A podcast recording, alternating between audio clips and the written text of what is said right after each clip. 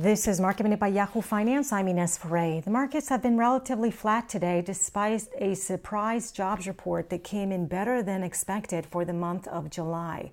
With the unemployment rate ticking down 10.2%, nearly 1.8 million jobs were added last month.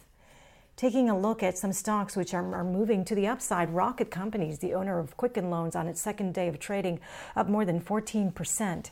Yelp is under pressure after reporting its quarterly results, and Tencent was under pressure in Hong Kong after President Trump issued executive orders targeting the messaging app WeChat, which is owned by Tencent, and social media platform TikTok, owned by ByteDance. For more Market Minute news, head to yahoofinance.com.